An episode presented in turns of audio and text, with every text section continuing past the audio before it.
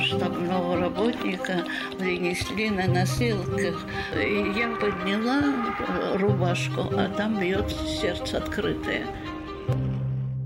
С вами вновь подкаст глав архива Москвы «Голоса Победы».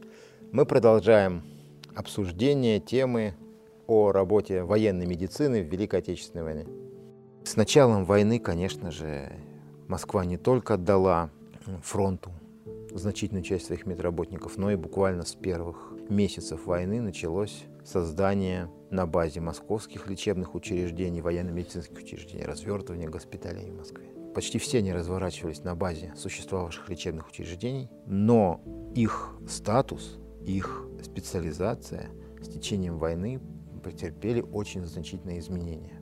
Сейчас у нас в главархиве имеется значительный массив документов Главного управления здравоохранения города Москвы. И в составе этого фонда имеется и часть дел, посвященных работе системы прежде всего, конечно, ИВАКа госпиталей, подчинявшихся Мосгорисполкому с 1942 года все эвако-госпиталя, то есть госпиталя, находившиеся на последнем этапе медицинской эвакуации, были переданы из системы главного военно-санитарного управления Красной Армии в ведение наркомата здравоохранения и, соответственно, попали в ведение местных управлений органов здравоохранения.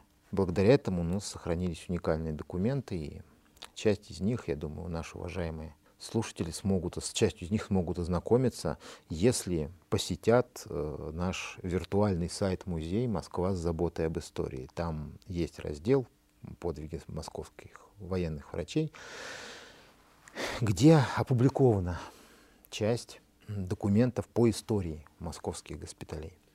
Думаю, для удобства наших слушателей в, в телеграм-канале нашего подкаста мы разместим ссылку на эти материалы. Большая часть из них относится к соответственно, к тому периоду, когда эвак-госпиталя находились уже в ведении Мосгорздравотдела, то есть начиная с 1942 года.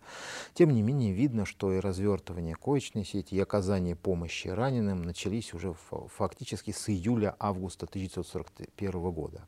Просто в, дан, в тот момент Москва, поскольку она оказалась в тылу Западного фронта, а Западный фронт в первый период войны давал 30% всех раненых Красной Армии как главное направление главного удара врага и, соответственно, пункт наиволь, наивысшего сопротивления наших войск то очень много раненых, то очень много московских госпиталей, развернутых в столице и ее окрестностях, фактически выполняли роль армейских и фронтовых. Притом в некоторые особо ожесточенные моменты московской битвы, особенно в период последнего наступления немцев на Москву, ноябрьского наступления, Многие из э, Москов... Во многие из московских госпиталей раненые поступали прямо с поля боя, минуя даже первичные этапы оказания медицинской помощи. То есть поступали не в медсанбат, а напрямую, ну, благо, что состояние дорог это позволяло, напрямую в лечебные учреждения города Москвы. Вот зачастую поступали в очень тяжелом состоянии, и нагрузка на столичных врачей, которые работали в московских госпиталях была очень тяжелая. Об этом есть воспоминания, тоже уже звучавшие однажды в одном из предыдущих выпусков нашего подкаста, но здесь она оказывается в соответствующем контексте, и поэтому мы не можем ее не привести. Это воспоминания зауряд врача первой городской больницы Галины Радыгиной. А что как такое раз зауряд врач? Автор воспоминаний как раз очень хорошо нам пояснит, что, что означал титул звания зауряд врача осенью 41 года. Давайте послушаем это еще одно пронзительное и очень в своей правдивости очень жесткое воспоминание. Бои за Калугу закончились нашим поражением. Наши войска отступают по Старокалужскому шоссе. За ними по пятам следует немецкая пехота, поддерживаемая авиацией. Температура минус 25, минус 30. Бои за город Нарафаминск были очень тяжелыми. Река Нара, несмотря на крепкие морозы, не замерзала. Вода, смешанная с кровью, русло реки, забитое трупами и русских, и немцев, не давали ей замерзнуть. Немцы бомбили страшно. Там были страшные бои. Там мы не могли развернуть даже медсанбаты – и поэтому первичная, обычная хирургическая обработка ран там, на Калужском, на Рафаминском направлении не проводилось. Девочки, санинструктора 16-летние, 18-летние вытаскивали раненых, накладывали повязки, а дальше санным путем или на автомобилях, что было на подручных средствах, они потоком шли на Большую Калужскую улицу и распределялись по трем больницам. Пятая, вторая, первая – я работала в Первой Градской больнице с первого дня войны. Работала сначала с ранеными, потом в нейрохирургическом госпитале. Причем учтите, что хирургов-то настоящих осталось четверо, а с ними мы, зауряд врачи, фактически студенты, кончившие три курса, числящиеся на четвертом, но никогда на четвертом не учившимся. И вот когда я утром пошла в свои палаты, я увидела с ужасом, что у меня лежит анаэробная инфекция. Это гнилостная инфекция. Это ранение в верхней и нижней конечности, но ее надо обрабатывать моментально. А они по трое суток там лежали, их не могли вывести. И среди этих десяти человек лежит мужчина, но у него кроме ранения, у него не столько ранения, у него отморожение. Отморожение четвертой степени обеих нижних конечностей до колена и верхних конечностей по локоть. Моя первая операция. Я только что сдала экзамен по хирургии, но больных я не видела.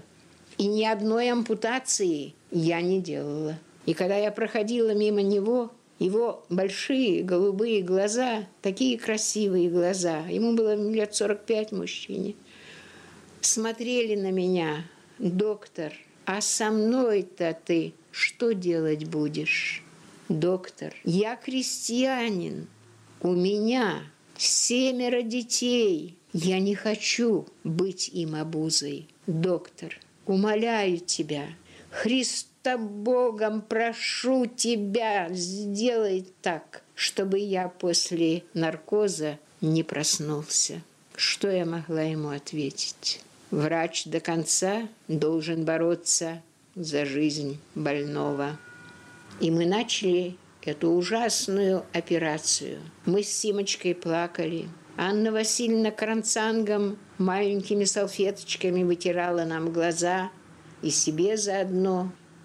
И когда мы с Тимой сбрасывали маски и халаты, на столе остался обрубок человеческого тела.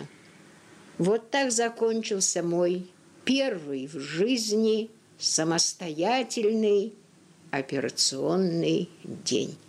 И до сих пор перед моими глазами лицо, обросшее щетиной, с раскрытыми голубыми глазами и молящий взгляд. Доктор, сделай что-нибудь. Вплоть до 1943 года, пока фронт не удалось отодвинуть от Москвы, практически 68%, то есть гораздо больше двух третей всего коечного фонда московских госпиталей составляли хирургические койки. То есть вот это, был, это были хирургические госпиталя общего профиля фактически Москва, ну это и понятно почему, все-таки столько такая э, наилучшая доступность. Вряд ли на всем советско-германском фронте можно было найти пункт, более удобный пункт для эвакуации. 15 железнодорожных линий с разных сторон подходят к городу. Возможность эвакуации мгновенная, куда угодно, огромная медицинская база. Поэтому на, в первом этапе войны Москва это был большой тыловой, даже не эвака, а скорее фронт, армейский или фронтовой госпиталь. Эвак госпиталя классически стали разворачиваться только с 1942 года.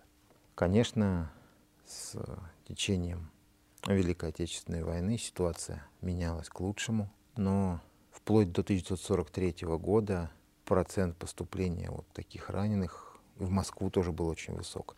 Правда, начиная как раз с 1943 года Москва московские эвако-госпиталя, а их, они начали разворачиваться с 1942 года, к 1943 году их, было, их количество достигло максимума.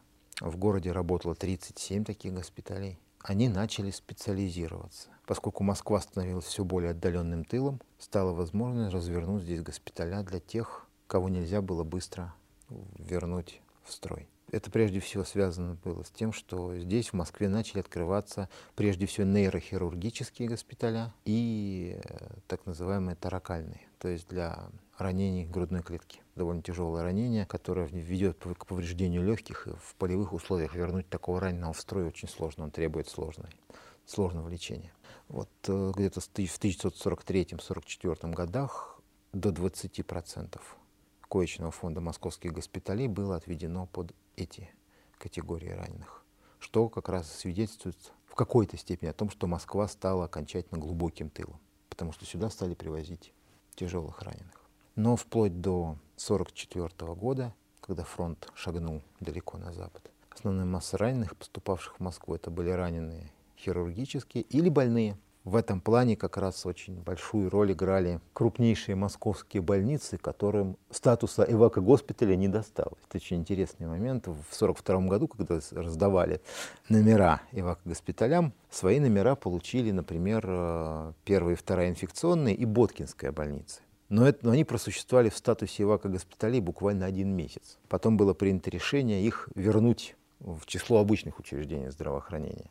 Прежде всего, связано это было с тем, что слишком велика была их роль вообще в системе здравоохранения столицы. Нельзя было забирать у москвичей самую крупную их больницу. Но это, кстати, не означало, что в Боткинскую больницу раненые не поступали. Наоборот, во всех лечебных учреждениях Мосгорздрава и подчиненных Мосгорсполкому разворачивались так называемые оперативные койки, то бишь койки, предназначенные для раненых.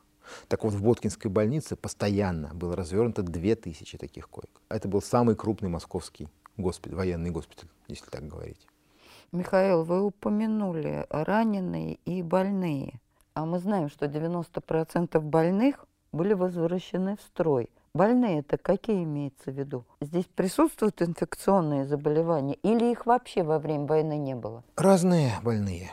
Прежде всего банальная простуда – и это, кстати, видно из того, как менялся объем оказания медицинской помощи больным в московских больницах. Ну, простуды, наверное, не клали в больницу. Ну, а если пневмония или ангина? Попробуйте-ка повоюйте с такими болезнями. Толку от вас, честно говоря, будет, наверное, очень мало. Плюс, как и плюс э, некоторые другие болезни, в том числе инфекционные болезни. И, э, и соответственно, таких людей обязательно вывозили в, в тыловые госпитали. Ну, инфекционные и болезни, в Москве, вот и в Москве, тиф, например. и в Москве об эпидемиях чуть позже буквально. Мы, мы обязательно затронем этот вопрос, но поговорим самую малость позже. Пока просто скажем, что примерно 15% коечного фонда, кстати, и на фронте, и в тыловых госпиталях, резервировалось для терапевтических целей. Это были больные ну, то есть имеется за обычными простудные заболевания, какие-то еще заболевания, да. И очень характерный пример. Мы располагаем, хотя и в ограниченном числе, статистическими данными по Москве, по московским госпиталям. И имеется очень интересная тенденция. Как осень-зима 42-43 года, 43-44 годов, количество терапевтических коек и инфекционных коек в московских госпиталях плавно поднимается с 13-15 до 20-21%. Начинается весна, особенно где-нибудь месяц май, доля соответствующих коек плавно спускается к тем же самым исходным 13-15%. Ну, это имеется в виду простудные То есть пик, заболевания, пик, прос, пик э, острых респираторных заболеваний, острых респираторных вирусных инфекций. Точно так же все так что на войне люди болели, болели теми же самыми болезнями, что и сейчас, в, обычное мирное время. И эти болезни лечили наши военные и гражданские медики. Значит, это миф, что во время войны люди не болели, и во время войны практически не было инфекционных заболеваний. Инфекция, и особенно эпидемические заболевания, и война – это большой это, это между ними можно ставить большой знак равенства пока есть войны, будут и эпидемии в обязательном порядке. Как мы уже говорили, условия вообще ведения войны, они благоприятствуют возникновению эпидемии. А уж, извините, такая война, как Великая Отечественная, действительно можем отметить, что массовых эпидемий в СССР на контролируемой советскими войсками территории удалось не допустить. Ну, мы знаем, что в Первую мировую сыпной тиф да. был очень распространен Да. Имелись большие жертвы. Да, имелись а большие сыпного жертвы. типа во Второй мировой не было? Да как вам сказать? Есть очень интересная запись. Правда, она относится не к э, советской территории.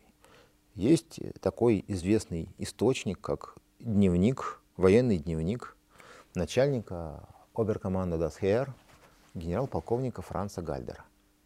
И вот в этом а, дневнике запись. Ноябрь 41 года. Начальник медицинской службы доложил о ситуации с сыпным тифом. 3449 за точность цифр не поручусь, но порядок примерно тот, от 3 до 5 тысяч. Случаев подтвержденного сыпного тифа около 700 смертельных случаев. Март 42 года, если мне не изменяет память. Ситуация с банями крайне напряженная. 10 тысяч там с большими-большими копейками случаев сыпного тифа, 1349 смертельных случаев.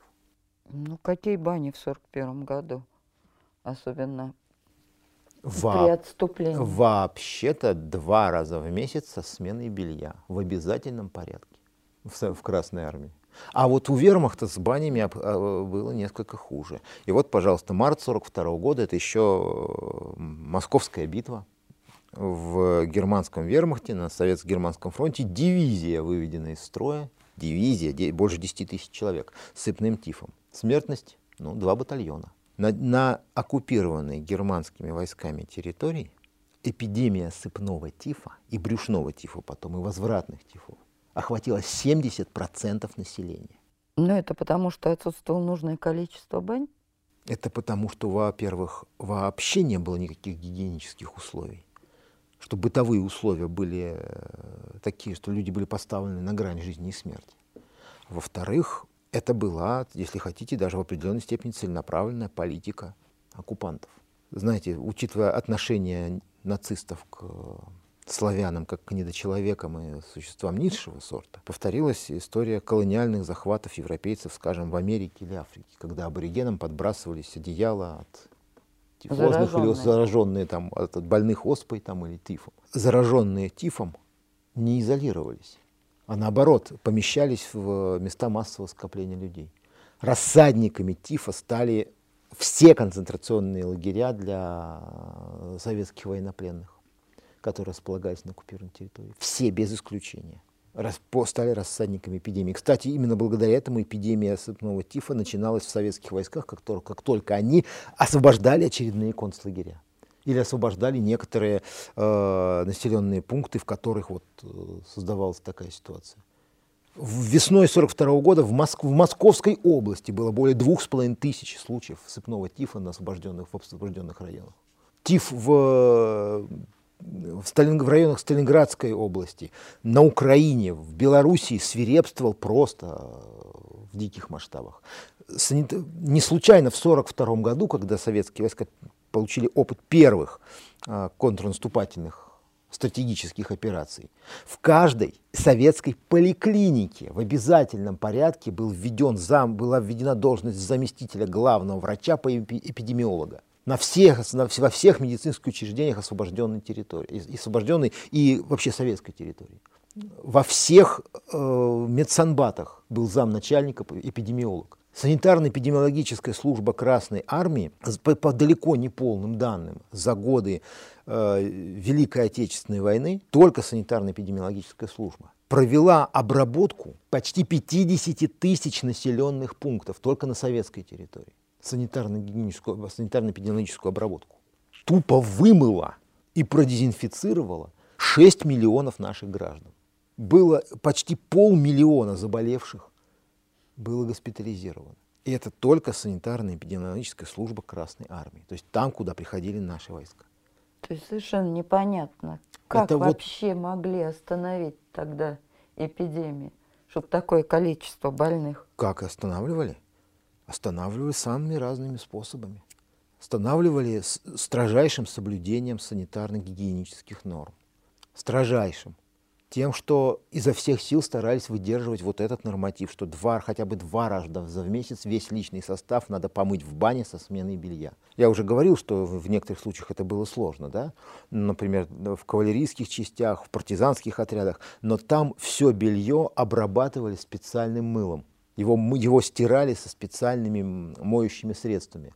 Обработка этими составами придавала белью, не, в общем-то, неприглядный такой грязновато-желтый цвет и очень, оставляла очень неприятный запах, но зато обеспечивала примерно на месяц, на 30 дней гарантию от появления паразитов. А больных изолировали? В обязательном порядке. Все больные изолировались и лечились. Кроме того, э, витамины в обязательном порядке. Далеко не всегда, например, э, удавалось обеспечивать нормальную калорийность питания. Да? В этом случае выходили за счет сбора местных средств. В обязательном... Помните, мы уже говорили о том, что более 400 тысяч тонн лекарственных трав собрали советские дети. Вот эти лекарственные травы, и, в том, и не, не только лекарственные травы, но и съедобные травы, которые могли служить лекарством, шли в обязательном порядке на стол военнослужащих. В обязательном порядке по весне и летом собирали щавель. 100-150 граммов щавеля в обязательном порядке добавлялись в первые блюда. Источник витамина. В зимний период в обязательном, порядке, в обязательном порядке хвойные отвары. Ну а где-то в 43-44 году, когда медицинская промышленность на местах, куда ее эвакуировали, развернулась, наконец, во всю мощь, плюс пошли и подставки лекарственных препаратов и витаминов по ленд-лизу, стало возможным, грубо говоря, снабжать витаминами там, С, В и Д и А э, в виде таблеток практически всю армию. Это в обязательном порядке. Ну и кроме того, в обязательном порядке вакцинация – мы сейчас как-то забываем об этом, но в 1942 году в научно-исследовательском институте санитарной службы Красной Армии, Красной Армии одной супружеской парой, Ниной Гефен и Николаем Александровым, была разработана э, поливакцина. Совершенно уникальная вещь. До этого существовала так называемая три-вакцина и бивакцина – соответственно, вакцина от трех и двух заболеваний. Но с вакцинацией в Красной Армии все было хорошо. Уже в 1941 году это все было обязательно. Но три вакцина предусматривала троекратное введение, то есть три укола в течение месяца. Ну, Согласитесь, вы это... хотите сказать, что бойцов прививали во, время войны? Бойцов? Всю Красную Армию поголовно. Прививали? Да, притом от всего и сразу. Начали прививать еще в Первую мировую, но поголовные прививки, вот Красной армии, начались уже, уже к началу войны Красной армии уже была эта практика.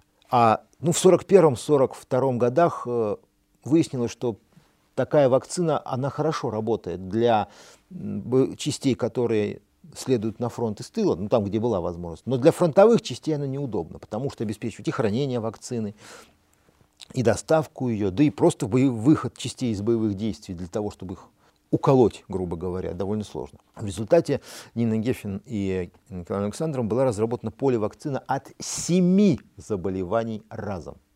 Тиф, паратифы А и Б, дизентерия, два вида, холера и столбняк.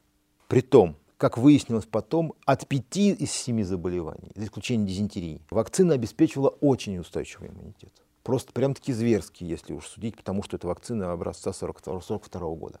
14 февраля 1943 года приказом начальника тыла Красной Армии была начата массовая поголовная вакцинация всех, всех военнослужащих Красной Армии новой поливакциной. Было установлено, что она дает устойчивый иммунитет на 8 месяцев, гарантированный на 6. Поэтому все военнослужащие Красной Армии получали ее дважды в год с 43 -го года, начиная с 43 -го года. Да, выяснял, выяснилось, что против дизентерии она не так эффективна, и дизентерия в Красной армии была. Она составляла, по некоторым данным, до 9% от числа больных. Больные с этим диагнозом составляли до 9% от общего числа заболевших. Но 9%, а не 29%. А в ничего подобного ни в германской армии, ни в армиях наших союзников просто не было. Кроме того, во-первых, очень быстро было, проведена обработка, например, населения против холеры в Сталинграде. Вообще-то существует природный очаг холеры. А что творилось в Сталинграде летом 1942 года? Ну, я думаю, каждый, кто интересуется историей Великой Отечественной войны, знает. Дата 23 августа.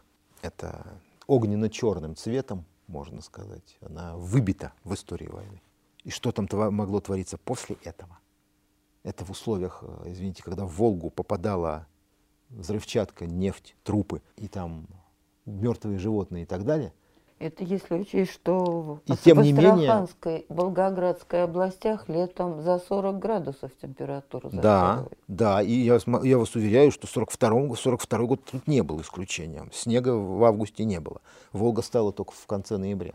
И в этих условиях удалось избежать распространения заболевания и среди войск, и что самое важное, среди эвакуированного населения, среди гражданского населения, спасавшегося от войны. Та же самая поле вакцины использовалась потом и для прививок гражданского населения. Когда особенно советские войска пошли в свой освободительный поход, зачастую пополнения из войск собирались тут же на на местности. Если вообще-то в 1942 году в обязательном порядке все пополнения проходили через фронтовые санитарно-эпидемиологические пункты, которые совпадали с дислокацией всех запасных частей, то есть запасной полк это еще и санпропускник, где в обязательном порядке обрабатываются все эшелоны с пополнением, где они прививаются, где они моются, где они получают свежее обмундирование. То 43-44 год, когда Красная Армия в своем движении на Запад вовлекала в свои ряды волну примаков там, 41 -го года и просто подросшей молодежи, которая выросла на оккупированной территории, с ее 70% охвата сыпным тифом и всем, что полагается то тут смогла помочь только вакцинация, и она помогала. А в 1945 году, когда советские войска пошли,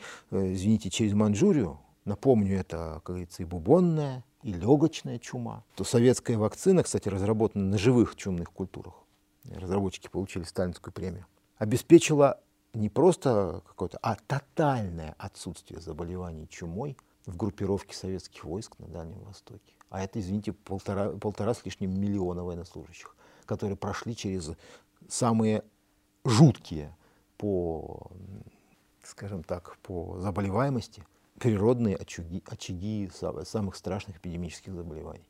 Вообще ноль. Но это получается, что современная пандемия коронавирусом, которой мы так относительно, с которой мы справились, это потому, что у нас имеется такой опыт инфекционистов, у советских, прошедших такой. У советских э, инфекционистов, у советских эпидемиологов опыт огромный.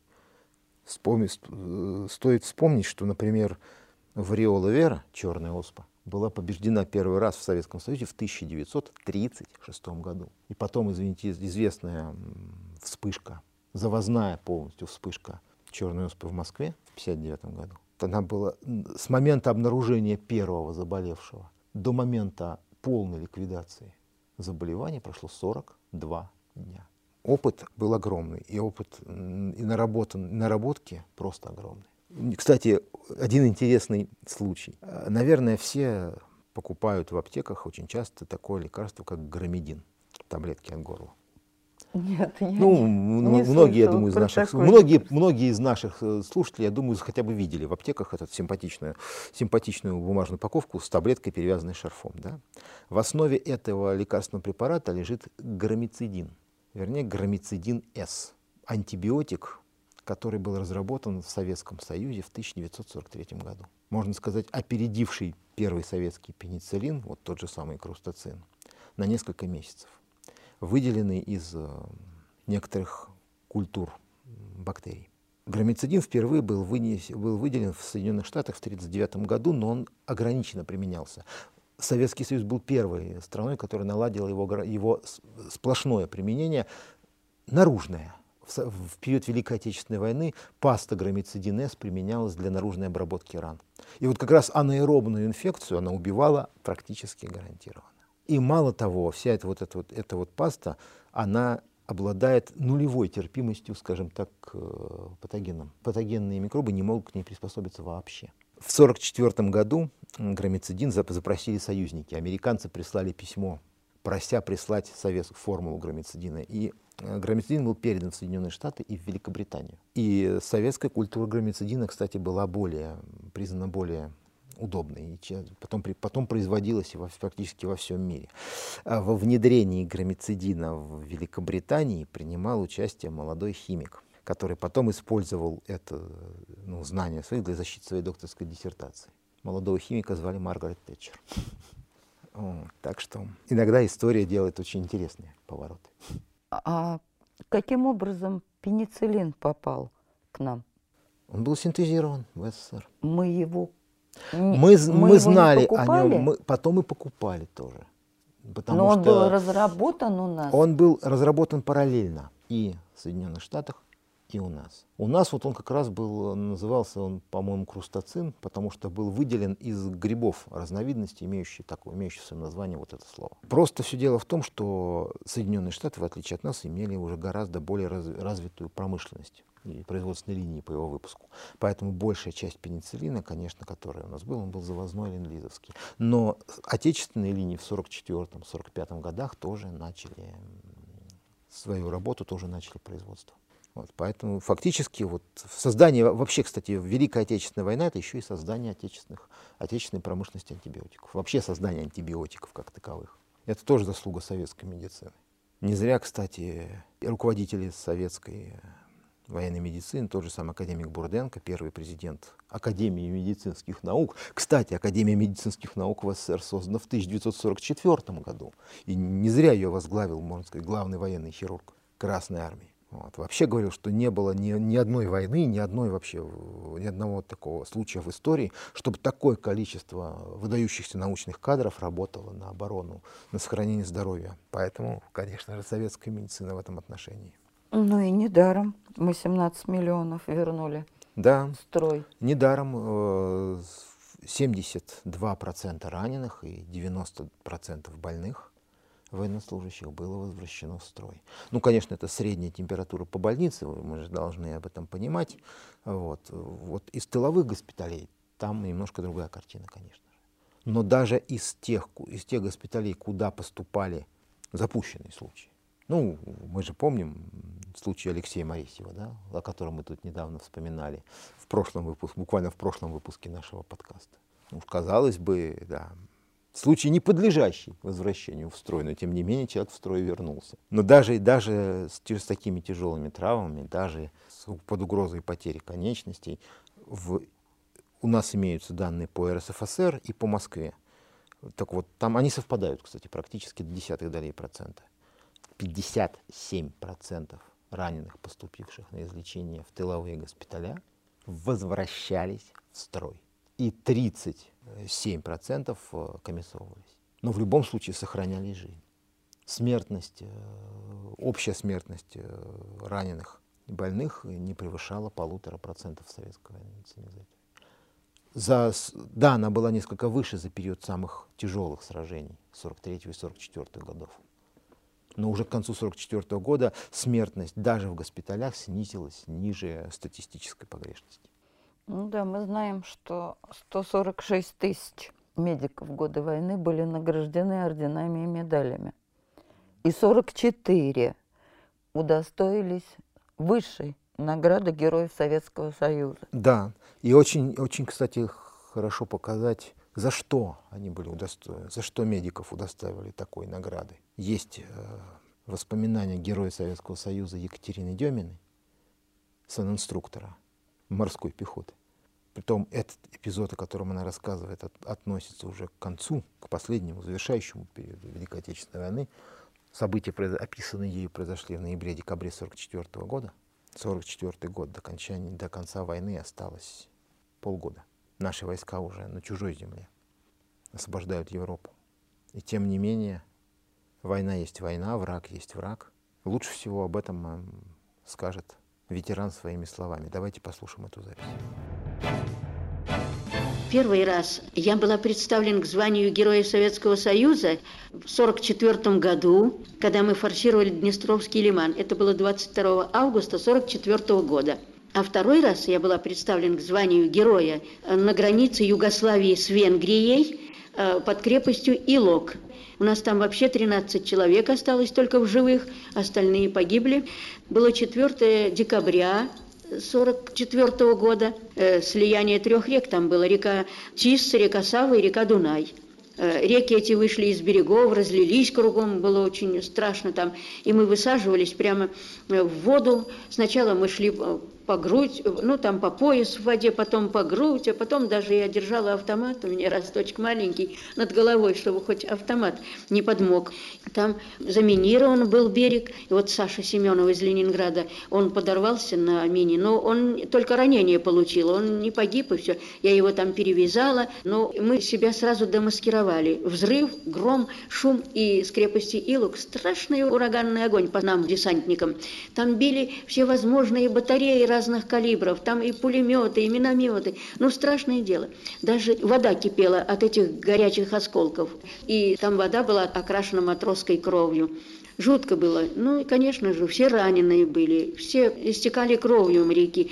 Они в воде не могли держаться на ногах, они уже падали в воду, а если раненый упадет в воду, он же будет захлебываться водой и гибнуть. И тогда я и Алеша Михайлов, вот ленинградец, он сказал, давай, Катюша, будем раненых подтаскивать к деревьям, и всех затаскивать на деревья, потому что вода все время прибывала, слияние трех рек. Ну и мы стали раненых затаскивать на деревья, они не могут сидеть на деревьях даже, потому что израненные. Тогда мы решили бинтами их привязывать к веткам деревьев и поясными ремнями.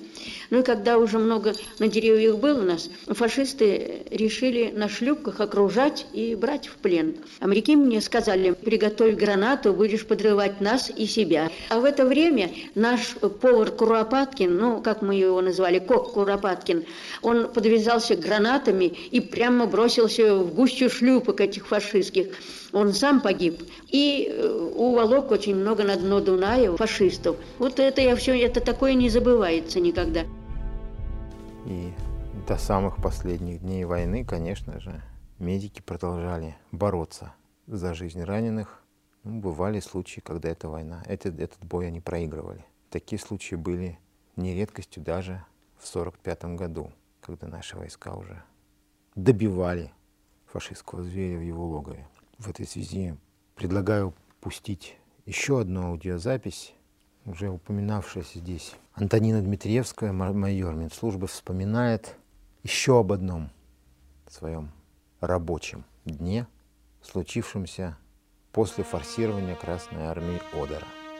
Это уже 1900, повторяю, год 1945 форсировали Одер, э, наша дивизия, между речи, западные и восточные эти рукава. И вот очень хорошо, здорово помню, мост такой. И вот четыре раза восстанавливали. Мы с одного берега на другой переехали, и, э, и тут же мы палатку расставили и принимали уже раненых и тех, которые падают э, оттуда, с этого берега. И вот когда уже по этому мосту мы ехали, то мне навстречу попался один э, работник э, штаба. Я говорю, далеко вы собрались, уж не в тыл ли? так это, шутя. А он мне говорит, да нет, вот там в штабе дивизии, там что-то такое, вот ему нужно взять. Я скоро вернусь. И потом, значит, через некоторое время этого штабного работника принесли на носилках через этот же мост, но уже к нам в медсанбат. И я взглянула на него, он в бессознательном состоянии, подняла рубашку, а там бьется сердце открытое.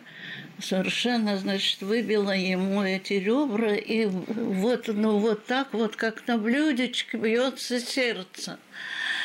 И я скорее с ним побежала сразу на операционный стол. Вот такие случаи у нас вот бывали. И вот как раз в это время, когда мы вот форсировали Одер. А вот этот человек, он погиб? Погиб, он умер. Прямо у вас на столе? На столе. Вы не помните, кто он был? Он был подполковник. Фамилию не помню. Ну, вроде Осипов, но не точно. Фамилию сейчас не помню. А я хотела бы вспомнить еще историю Зинаиды Туснолобовой. А, помните, ее именем называли танки, самолеты, с ее именем солдаты шли в бой. Она была медицинской сестрой, добровольцем ушла в начале войны на фронт. И за 8 месяцев нахождения на фронте она спасла 128 солдат и офицеров. была тяжело ранена и уже потерявшая сознание практически добивалась прикладами немцы, которые ходили и добивали солдат, которые остались живыми. Бойцы ее обнаружили вмерзшую в снег. Она стала жива. У нее были обмороженные руки и ноги и были ампутированы. Она написала своему жениху, что вот в таком состоянии она его отпускает и не хочет ему осложнять жизнь. И ее любимый Марченко сказал, что он жить без нее не будет, и он ее в таком состоянии оставит. Они счастливо прожили свою жизнь, воспитали сына и дочь. В 1957 году ей было присвоено высшее звание Герой Советского Союза. Да, и, и еще она одна из наших медработников, награжденных медалью Флоренс Найтингейл. Да. А я хотела бы здесь вспомнить еще историю, связанную с нашим знаменитым бардом Владимиром Высоцким. У него был любимый дядя Леша и любимая тетя Шура. А в начале войны Александра пошла добровольцем на фронт и фельдшером попала в артиллерийский батальон, которым руководил Алексей Высоцкий. Они полюбили друг друга, поженились. А через год, примерно в 1942 году, под Сталинградом, Александра была тяжело ранена. Она получила пять ранений, и снарядом у нее оторвало левую руку. Она также, как и Туснолобова, а, пыталась своего любимого отговорить, чтобы жили вместе. Она пыталась скрыться. Алексей Высоцкий нашел ее – они прожили счастливую жизнь и также воспитали сына и дочь. То есть какой запас человечности, какой запас мужества у людей, которые сумели не только так воевать, но и быть счастливыми по жизни. Большой запас. И большой запас... Человеческий запас прочности. Да, большой запас человечности, большой запас прочности и мужества – и... Самопожертвование. И большой запас ответственности перед делом, которым они служат. Потому что врачам очень часто приходилось совершать невозможное. Вот эти вот операции на восьми столах одновременно. Ну, вы себе представьте, это же не сеанс одновременной игры. Это ты на перегонки со смертью борешься сразу за восемь жизней. Тем более в годы войны ведь, по-моему, с обезболивающими была большая проблема. Воспоминания Шабалина. Без наркоза обрабатывали раны. А без наркоза представить себе невозможно. Мы обычно забываем очень часто о партизанской медицине. А ведь это сплав современных медицинских знаний, народной, народной медицины, традиционной медицины. Это борьба за жизнь в таких условиях, в которых существование-то невозможно. Всех, скажем так, интересующихся темой можно отослать к воспоминаниям партизанских врачей, воспоминания, например, воспоминания партизанского хирурга цесарского в знаменитом отряде Дмитрия Медведева, или к тем же мемуарам Федорова, о которых я уже говорил, они называются «Последняя зима». И в них рассказывается просто о героической работе партизанских хирургов по спасению людей, например, подорвавшихся на минах. Да и просто э, всегда нужно помнить о героизме людей, которые могли бы пойти по простому пути и облегчить жизнь себе, хотя, возможно, сломать жизнь другому человеку. Но предпочли следовать клятве медицинского работника. Советские врачи ведь не давали клятву Гиппократа, у нас ведь есть клятва медработника. Вот. Следовали своей клятве и зачастую спасали людей. Кстати, а у нас есть, наверное, последняя на сегодняшний день аудиозапись. Она очень интересна, и для нас она особо приятна, поскольку связана с одним из московских эвакогоспиталей, с эвакогоспиталем номер 5004. Это Яузская больница, бывшая Яузская больница, больница Медсантруд, которая в годы войны стала эвакогоспиталем. И одним из пациентов, который в годы войны стал войсковой разведчик Владимир Тарский. Его история, кстати, тоже москвич. Его история где-то тяжелая, где-то комическая, заслуживает того, чтобы эта запись завершила наш сегодняшний аудиоряд. Давайте послушаем. Надо сказать, что я в войну матери своей, какие бы ни были условия, я каждую неделю писал письма. У меня вот такая пачка писем. Значит, я каждую неделю, хоть в разведке, хоть раненый, я очень любил мать свою и считал, что она не может не знать, где сын. Хотя она две похоронки за войну получила от меня. Мы так ранили, где-то в разведке, вытащили в другую часть. Эти говорят, да мы видели, как там рвануло, его уже и нет. Вот тебе и похоронка. И я ей написал, мама, вот я здесь недалеко в Торжке, если можешь, приезжай там, я жив-здоров, только руки там у меня, ну, заживают, все. А я же ранен в обе руки. У меня вот так гипс был, гипс второй, я как рак с клешнями. И в Торжке в госпитале мне попалась ведущая врачиха, зубная врачиха. Видно, привыкла зубы дергать. Ну и там я слышу разговор. Надо ампутировать. Мы тут ничего не сделаем. Тут так сложно. Это что мы, значит, пока не загниет, тогда, может, гангрена начнется. А мужик говорит, да вы что, парню 17 лет, а вообще рука-то вроде пока живая, вы не можем, давайте куда-нибудь его направим. И отправили меня в Москву, и я попал, тогда был госпиталь 5004 в Яузской больнице. И вот это мне спасло руку, а то бы они мне ее оторвали, как зуб.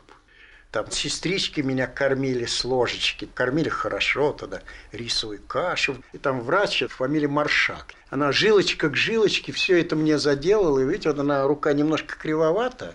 Но я вам хочу сказать, что еще до сих пор, вот мне 70, а сила и в кисти, и в этом есть. Я уже после войны был мастером спорта. Ну вот меня тут вылечили и отправили в Смоленск. Операции Багратион не было, но все время шли бои за улучшение позиций. То немцы нас теснили, то мы немцев. Огромные потери были. И я был ранен, вот тут уже, значит, этот самый голеностоп и бедро. Там, если сейчас рукой, тут как будто плугом пахано. И сейчас до сих пор шесть осколков не вынутых. А так как ранение было очень тяжелое, и много осколков надо было тянуть, так их до конца и не вытянули то опять меня отправили в Москву, и я попал опять в этот госпиталь. А не прошло еще и месяц с небольшим или месяц, как я там лежал. Я иду по двору, значит, похрамываю. Идет старшая сестра. А я там очень лихо себя вел. Там это Яузская больница, обрыв, и к набережной Яузы. Обычно я там прятал штаны, и ближе к вечеру через этот забор, я все-таки москвич был, ехал домой. И старшая сестра все время пыталась у меня эти брюки изъять. Мы с ней вели борьбу. Она меня очень хорошо знала. Говорит, а, Володя, у тебя что, раны открылись? Я вот как сейчас помню, посреди двора я говорю, нет, меня уже снова ранило. ЭВК-госпиталь 5004 – это один из ЭВК-госпиталей системы Главного управления здравоохранения Мосгорисполкома, документы которых представлены на странице виртуального музея Москва с заботой об истории. Есть там и упоминание о майоре медицинской службы и бывшем заведующем медсанчастью Маршак, который стал заместителем начальника госпиталя.